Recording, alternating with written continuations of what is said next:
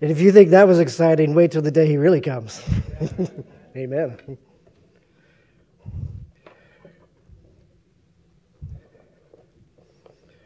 We're going to be looking in Luke 23 this morning, but first I'm going to start off with Proverbs 14:12. You don't have to live too long in this world to discover that appearances and first impressions are not always accurate.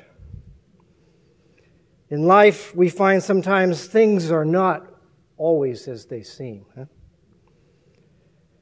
That's why this proverb is true. There is a way that seems right to a man, but its end is the way of death. I understand that in their hard winter months in Kansas, they have accidents happen when uh, small children venture out to the ponds where the ice is frozen over. And to them, it looks okay. It looks like it's thick enough to hold them. It should be all right. But the end is disaster. And if you think about it a little bit, it's not hard to see that, that there are many wrong choices in life that can lead to death, and it happens more than we probably would like to think about. And in our culture today, we have many who want to believe something, they want to think it's true because it fits with the way they live, but it's not true. And in effect, they choose to believe a lie, which is another type of death intellectual suicide. So it's important then for us to align our thinking and our plans with what is true. But this can be tough, can't it? What happens when a majority believes something that, that is true, but it's not? The example I give here is uh, it's not a fatal situation, but how many of you remember from history classes that they taught us that the people long ago used to believe the world was flat? Just, just about everybody remembers that, huh? We've got a majority here, I think. we ask ourselves, can the majority really be wrong? The majority can be wrong, can't they? Well, I have a surprise for you. This historical fact they taught us is not true at all. Anybody having a hard time with that? the people long ago believed the world was, was round. Actually, their term was they said it was a sphere, which is actually a more accurate term to use when you're describing the planet, right? So, how did it become common thought in the 20th century that we believe people in the 15th century thought the world was flat. In 1828, Washington Irving wrote a book called A History of the Life and the Voyages of Christopher Columbus. And it was published and mistakenly taken as a scholarly work. In other words, it was supposed to be all factual, right? Uh, but in Book 2, Chapter 4 of this biography, Irving gave a largely fictional account of the meetings of a commission established by the Spanish leaders to examine Columbus's proposals. One of his more imaginary elaborations was a highly unlikely tale that ignorant and bigoted members on the commission had raised scriptural objections to this idea that the world was spherical. It was a move to make religious people look bad. You can Google it. It's, there's a lot of stuff there. Well, the problem is, is the part about the earth being flat caught on as fact. And that's what we got taught. And we believe it's true. Well, we did until this morning, right? I was thinking about this, though. We should have questioned it, though. On the one hand, they're telling us that people are afraid to venture out on the ships because the world is flat and you'll, you know, fall off the edge or something like that, run into monsters. But at the same time, as we're reading the history and we're being taught, we're seeing explorers wanting to go, and we're seeing kings and queens willing to fund them. Well, if they had really believed the world was flat, that wouldn't have happened. So, you see how easy it is for the majority to be wrong, right? The majority being wrong was never more true than when you get into the spiritual or religious world, though. And although there are many religions in the world, most of them have a similar basic theology when it comes to how can I be right with God or how can I go to heaven? They have plenty of things they don't agree about, but they do have that one common thread. I think Karl Knott wrote a book one time and he talked about there are two basic religions in the world.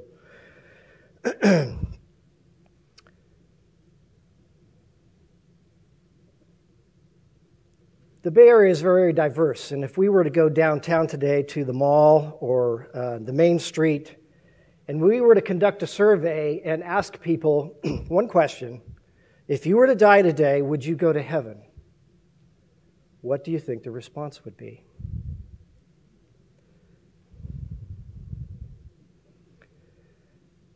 Most people think they have a pretty good chance, don't they? You may think that this morning too. And, you know, if God would say, Why should I let you into my heaven? they would probably respond with something like this. They would tell God about the good life they've led, the good things they did, and they would tell him they didn't murder anybody and they tried to do their best. and that's exactly what I said when somebody asked me that question 28 years ago when I was at Cal State Hayward. And actually, after I graduated, um, I went back and did the same survey myself and found a lot, of, a, a lot of answers very similar.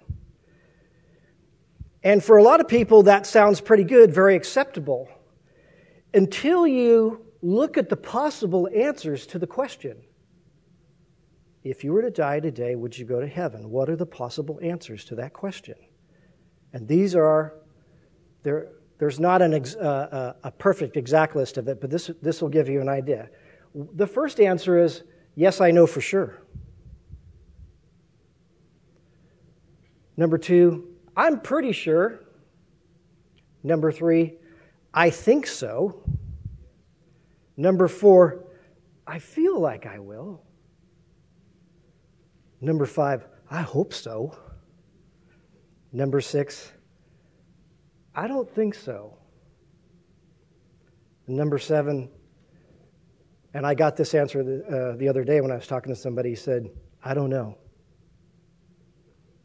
And number eight, the final, and there are not many people who admit this, but there are a few. They say, Yes, I know I'm not going to heaven, I am going to hell. So there's a continuum of answers there, isn't there? But there's really only one satisfying answer if you think about it, right? But it's the one answer most people cannot give. The best they can do is, I'm pretty sure, I think so. Why are they not sure? Why was I not sure when somebody asked me? Because I thought I had a pretty good chance, but when he asked, Are you sure? Well, no, I'm not sure.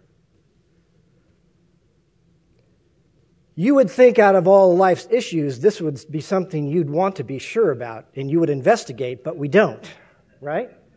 You go buy a house, you're going to get a termite inspection because there's no way you want to move into a house where there's been bugs eating away to the foundation, right? But we don't use that kind of diligence when it comes to the things of God. But if you think about it, how is life worth living if you're going to go through it like you are only to end up in hell? That's not worth it. Let me just say it. What's funny to me is that you can hear people have some kind of assurance at funerals. You ever notice that? They're standing at the funeral around the, the casket is, well, now he or she's in a better place. Isn't that what you always hear? That's what they say. And it sounds nice. And it is nice. But is it true?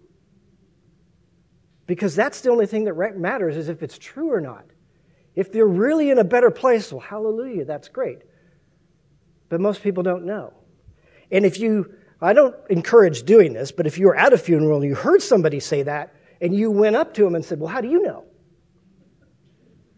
And you pressed them on it, you're going to find, well, they don't really know, they just hope so. Easy for us to say when it's not our body laying in the coffin, right? Well, I don't know about you, but I want more assurance than that. That's not enough for me. I don't want to be in the coffin and be too late. So, what is the thinking behind all of this? And here it is. And some, some of you are, are familiar with this, especially if you spent time talking to people about it. People sincerely believe, although they can't describe the details, that God is going to use some kind of scale and weigh out the good versus the bad in their life. And that's how He's going to judge them. Or He's going to use some kind of grading system like we had in school, right? Yeah, great, great on a curve, right? A represents outstanding distinction and excellence, right? B signifies levels of solid accomplishment and goodness. C signifies average, simple, common, adequate, but ordinary. D represents, yeah, well, barely passing, right? And F, of course, you remember, is failure. All right. Well, that means everybody who's got an F is going to hell, right? That one's easy, isn't it? What about the people who get a D? What happens to them? Some people say they're going to hell, and some people say they're not. What's that? Purgatory. Purgatory. Do the C people get in? Some people, well, C plus maybe. They're really hard on other people when it comes to grading them. but they're really not sure, okay? But if we look at the grading system, well then, well, then the B and the A people get in for sure, right? Well, that makes sense, right? All right, well, so then most of us think we're going to heaven. We must be a B at least, right? How come we're not sure we're going? There, that's where the contradiction starts to show up. And you have to understand, most people, including me, we don't think these things through. Okay? But if we did and really examined what it is we're believing, we'd find holes in it like we're doing right now. So, how did we come up with this thinking? Well, it, it makes sense in a way, right? If you think about it, people should live a good life, right? That, that goes without saying. But everything we do is kind of judged or graded, isn't it? You get out of school, you get a job, you get an annual review, right? And you're basically graded on your job, right? And it doesn't stop there. We grade sports teams. Hmm? golfers, stocks and bonds, TV shows. And nowadays, especially with a computer, everybody wants us to review anything and everything we do and buy. so we're always making a judgment on things, aren't we? We're always grading things, aren't we? So it makes sense that people would view heaven as the same way. Theology is the study of the nature of God and religious beliefs this idea of trying to do my best to be right with God is basically then the theology of most, or what we'll say is the majority, right? Well, in a conversation like that, some people will say, well, you can't know what happens after death.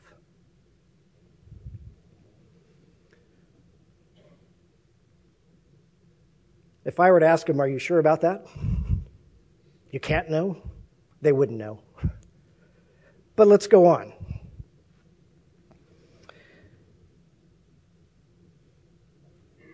They say they can't know because they can't find an answer. They don't know. They don't know where to look for sure. They're unsure. And so, well, I guess you can't know because I don't know, and it doesn't seem like most other people know either.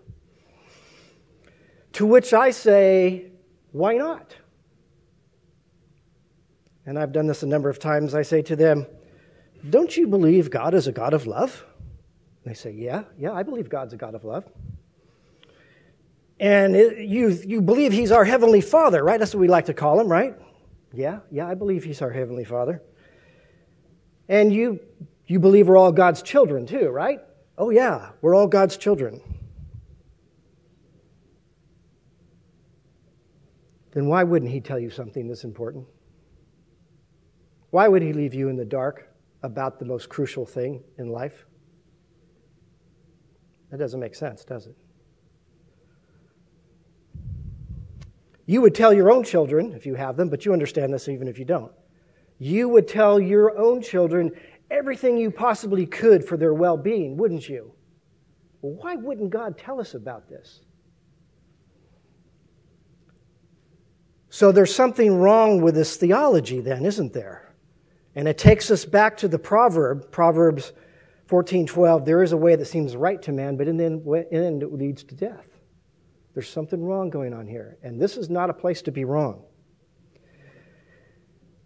The story we're going to read today in Luke 23, and you can turn there now, is confusing to most people when they try to apply this theology to it because it doesn't work. They can't make sense of it.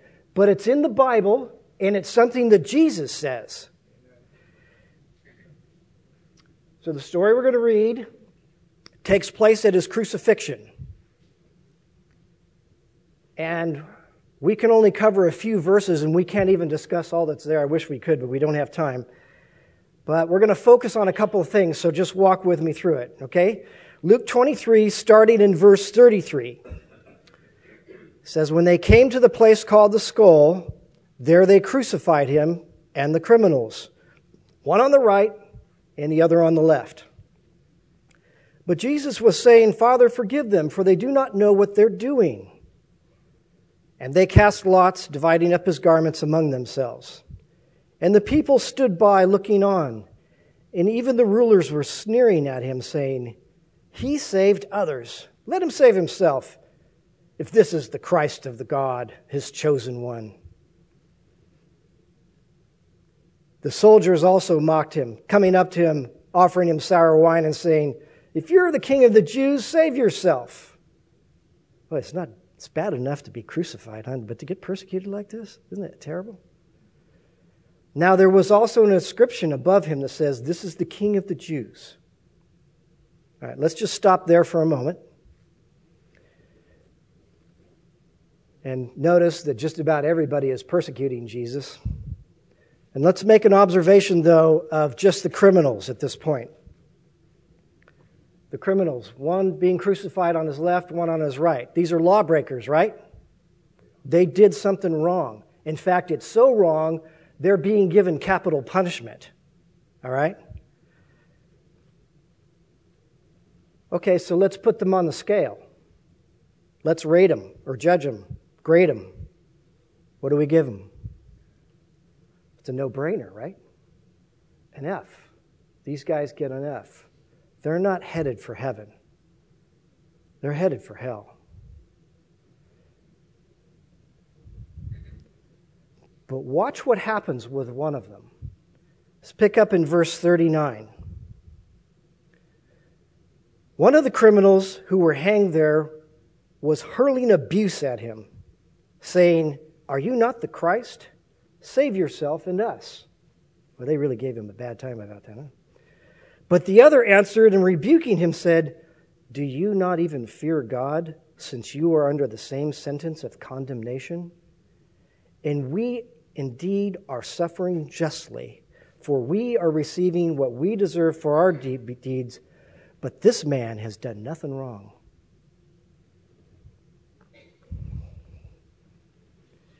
And he was saying, Jesus, remember me when you come into your kingdom.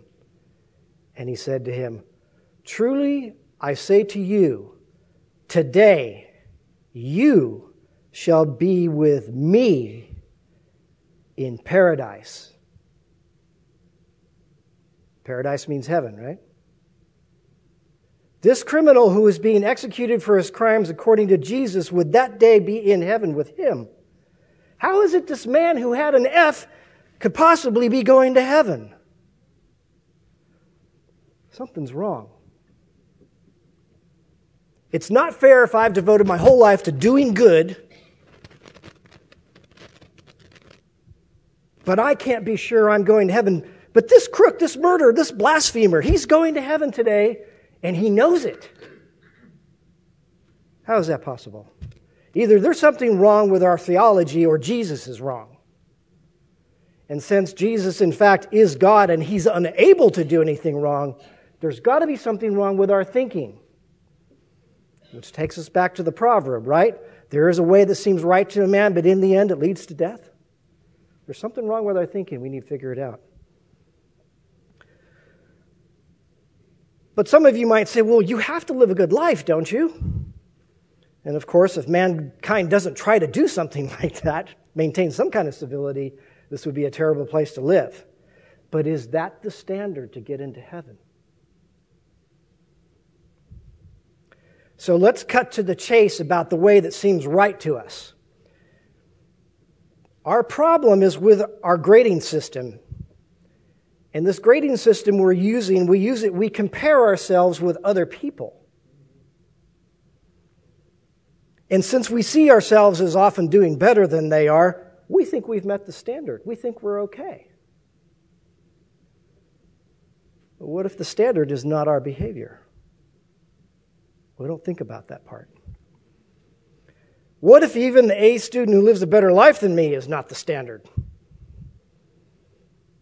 And remember, we all know there's no perfect person living a perfect life, right?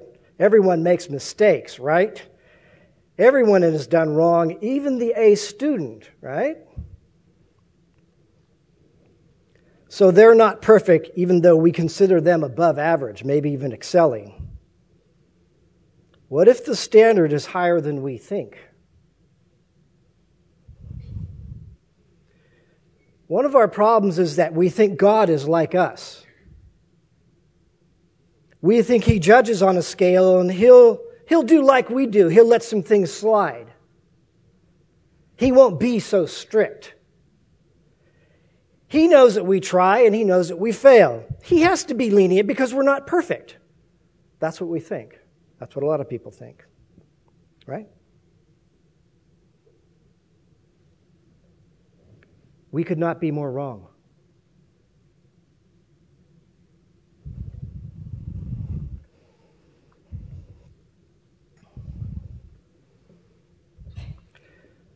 Do you realize what we're doing? We're only looking at it from our perspective. We're not taking into account his thoughts at all. And we're guessing at what he thinks. And we're forgetting he's the judge. It's his heaven. He decides. And he's not who we make him up to be, he is who he is. Our problem is that his standard is perfection, which is far above what the A student has done. You can see it in Romans 3:23 where it says and this is a very well known for all have sinned and fall short of the glory of God. His glorious perfection and we don't come anywhere near being perfect. Think about it.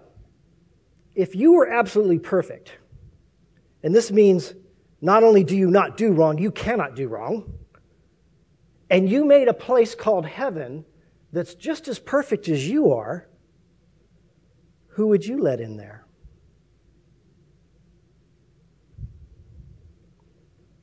Well, let me tell you something that may surprise you. God does not need us.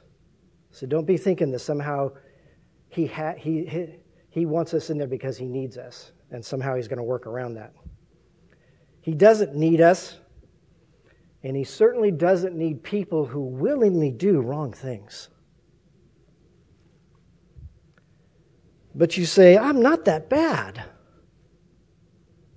Again, your way seems right to you, but is it? You're not that bad compared to others, but you're not perfect, and that's the standard. When I first read the Bible, I found out I was not as good as I thought I was, and God was far greater than I thought He was. What about you? Listening to me today. If I had a DVD of your life last week which included your thoughts, would it be okay with you if I uploaded it to YouTube? kind of a scary thought, huh? We're laughing, but inside we're thinking, oh, not mine. Is it okay if I take that down and play it at the local theater? I can tell you without asking, and you know this too, anybody and everybody would say, absolutely not, no way. And why is that? Because there are things we don't want people to know, things we're ashamed of, things we don't even like to think about, which points to the fact that we have a problem, don't you see?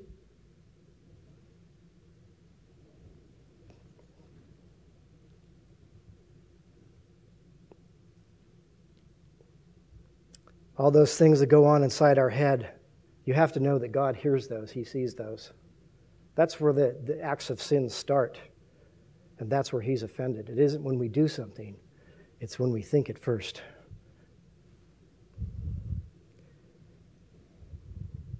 It's interesting, I was reading up on lying. They've done studies on lying, you know. And so I did some calculations based on their results. And did you know the average person lies about 45,000 times in their lifetime? So, what if there was a DVD of your whole life? And you know, they have the scene selections, you know? Or maybe they have the index on this one. And uh, in that index, there are some things that say, uh, number one, here's the hurtful things I wish I'd never said. My 10 most evil thoughts. The worst thing I ever did. I don't think I'd be using this index, would you? The things I do in secret that no one knows about. The things I wish I had never done a comprehensive list of all the things I have taken that do not belong to me. Comprehensive list of all my lies and deceptions, all 45,000 plus. A comprehensive list of all the times I took God's name in vain. God does not need a DVD of my life or yours, does he? He sees everything, and he has a perfect memory. How can we possibly be so presumptuous to think that we're going to heaven? Are you going to let an obnoxious, ragged, smelly, drug addicted person into your house on your nice, clean couch and carpet? Ain't no way. We think God's going to let us into heaven with all this sin? Look around the world. They keep statistics on sins, on crimes. Things happen every so many seconds or every so many, so many minutes. It's a clue that there's something going on here that's not right, right? He's perfect. Why should he let imperfect people in, right? Heaven would be ruined, and that's, that's an understatement. There's no sin there. Not even the slightest wrong happens there or the slightest wrong thought. It's a wonderful place if you think about it. But we would feel pretty uncomfortable there. Our theology fails us, and this is why. Let's say I was one of the criminals on the cross, okay? And I came to your house and I took all your valuables and I seriously hurt one of your family members before I left. And I got caught. What should happen to me? I broke the law. I have to pay the penalty for my crimes. For robbery, it's going to amount to some time in jail, right? But for the assault, that's more serious, isn't it? Especially in your eyes, if I hurt somebody that you love. Let us say by coincidence that you're my judge.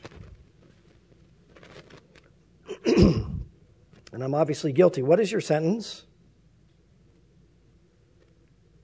You're going to throw the book at me, aren't you? As you should. Well, what if I tell you, you know what? I've lived a pretty good life. Fact, all my life is good. It's just this one night I lost it.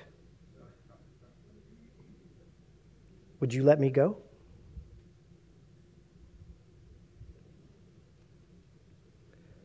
What if I promise, and I'm sincere, that I'm going to do a whole lot more good once I get out of the courtroom? I'll even dedicate to my life to the church, pray every day, get baptized, learn the Bible, and give 10% of everything I earn to the church. Would you let me go then? You would not.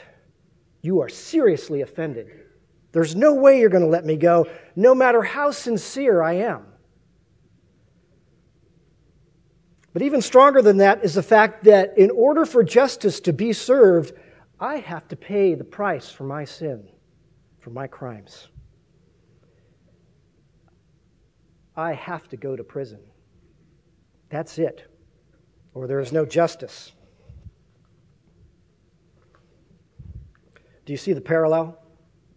If you've not understood this before, do it should be getting clear to you now why our attempt to be good does not make us right with God. It should be clear that our scales in our minds and our grading systems have no business at judgment, do they? Listen carefully. Life is not judged by a grading system. If it was, it would be pass fail and we would all fail. Life is not an issue of performance. For us, life is an issue of crime and punishment because we've offended God. We've broken his laws. So you say, well, then no one's going to heaven. We can't be perfect. As you said, we've already committed the crimes. We have to pay. If those are your words and you're sincere, you're starting to get somewhere, even though you might still feel like you're in the dark. But hang on. Let's see if we can see the light through the scripture, okay? How did this criminal who's crucified with Jesus get into heaven? Because you and I need to know, right?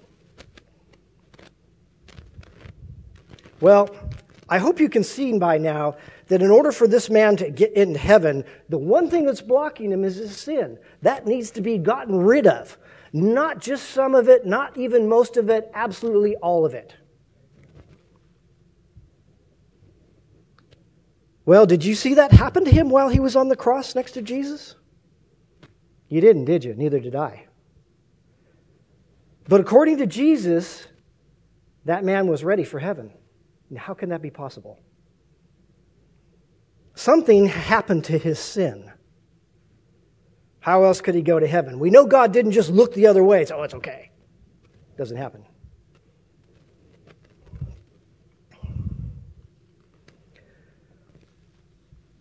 Let's go back to Luke chapter 23, starting in verse 39. And let's look at the words carefully. He says, But the other answered and rebuking him said, Do you not even fear God, since you are under the same condemnation? Now, this guy had been persecuting, blaspheming Jesus just like everybody else, and now something's happened. There's a change of heart here, isn't there? He now fears the judgment of God. Look at verse 41. And we indeed are suffering justly, for we are receiving what we deserve for our deeds. Do you see what he's saying now? He now believes he deserves to be punished. It's a right. And then verse 41 But this man has done nothing wrong. He sees Jesus is innocent. Verse 42 And he was saying, Jesus, remember me when you come into your kingdom. Why did he say this? So we have to fill a little history in. There's actually a lot of history. We're going to condense it down. After the horrible fall of Adam and Eve, God promises in Genesis chapter 3 that he would send a Savior to save man from his sin. The Jews called him the Messiah. You heard Randy mention that in the singing today. Jesus claimed to be that Messiah, and in fact was. So before this thief was arrested, there's no doubt he heard about Jesus. There's no way you could live in Israel those few years that Jesus was ministering and not hear about the miracles, the blind people being given sight, the paralyzed people walking, people being raised from the dead. If they had newspapers, it'd be all over the front page every day, right? So something happened with this guy. Do you see what's happened here? While on the cross, this man had a change of heart. And he came to the understanding that Jesus was, in fact, this Messiah. He believed it.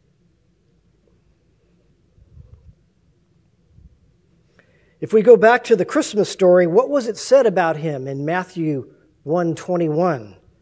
She will give birth to a son, and you are to give him the name Jesus because he will save his people from their sins. How about that? Huh?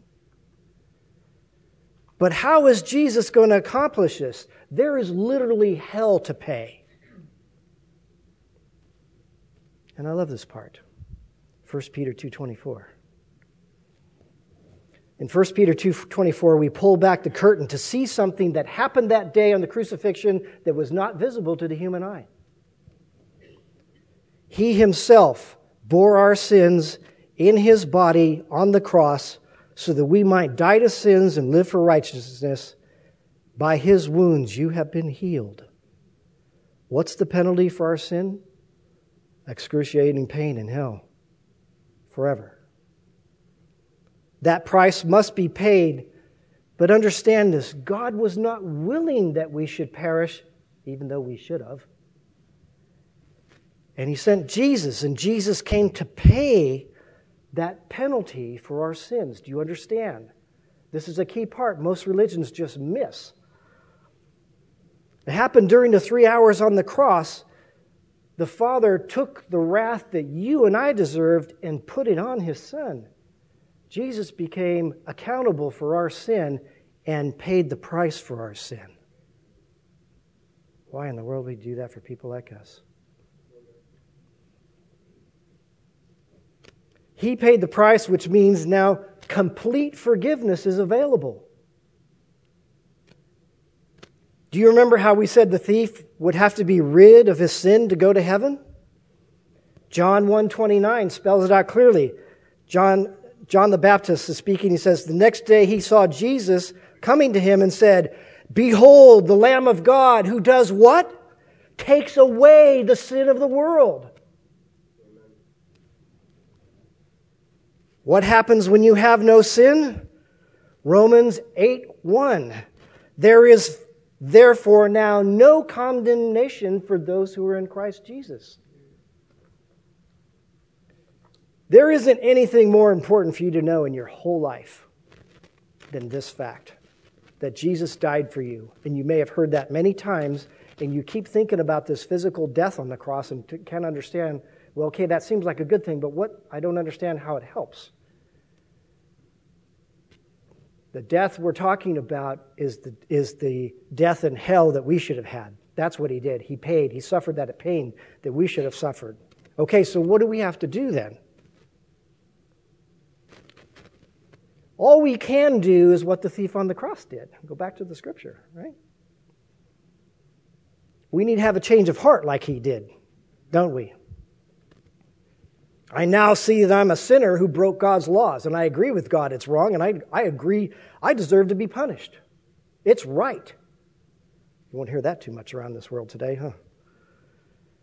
We have to be willing to say those three hardest words. Anybody know what those are? I was wrong. I don't care what the majority thinks. I was wrong. I now see that Jesus is the one who went to the cross for the express purpose of saving me from my sin. And he was the only one who could do it. That's what makes him special. Listen to the promise in John 1:12. Yet to all who did receive him, to those who believed in his name, he gave the right to become children of God. The whole world stands condemned because of sin. Forget your majorities, they mean nothing, even if they're religious. But just like this thief, you too, like anyone else, can be saved from your sin today. Do it today. Don't wait. If you think you can wait, remember Proverbs 14:12. There is a way which seems right to a man. Do you think that's right? It could lead to your death. So we see the majority is wrong when it comes to heaven, but we don't have to be. You don't have to be. Don't, don't do like it says in Proverbs, what seems right to a man. Don't do what seems right. Do what is right. Put your trust in the Lord. The thief woke up that morning condemned. But sometime around noon, he knew he was going to heaven. I think you could do that today too if you still don't know the Lord. Hmm? Let's thank Him.